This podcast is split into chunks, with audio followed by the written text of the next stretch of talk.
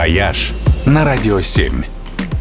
Всем привет! С вами travel эксперт Ольга Яковина. 21 февраля считается Международным днем гида или экскурсовода, как их называют у нас.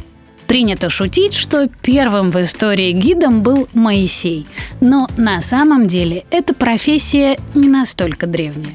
Конечно, путники-чужестранцы и в давние времена нанимали проводников из местных, но их задачей было только довести клиентов до нужной точки, а вовсе не развлекать их по дороге историями и байками.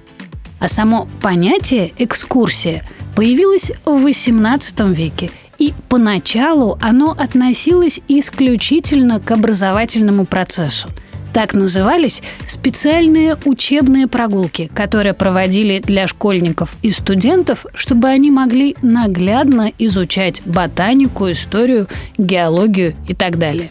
Именно формой развлечения экскурсии стали благодаря британцу Томасу Куку, которого считают отцом организованного туризма. В 1841 году он начал устраивать для члена организованного им общества трезвенников выезды в соседние города по железной дороге.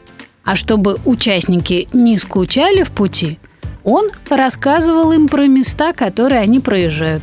Сначала сам, потом стал привлекать сопровождающих с хорошо подвешенным языком и встречающих, которые не просто водили гостей по городу, но и рассказывали им о том, что именно те сейчас видят. И всем, разумеется, очень понравилось. Сегодня гид – это полноценная профессия, на которую учатся в специальных вузах. Кстати, в свой профессиональный праздник гиды часто проводят экскурсии совершенно бесплатно. Такие акции проходят по всему миру – и в России тоже многие города и музеи в этот день устраивают бесплатные обзорные и тематические туры для всех желающих. Акция ежегодная, так что запоминайте дату 21 февраля и ловите момент.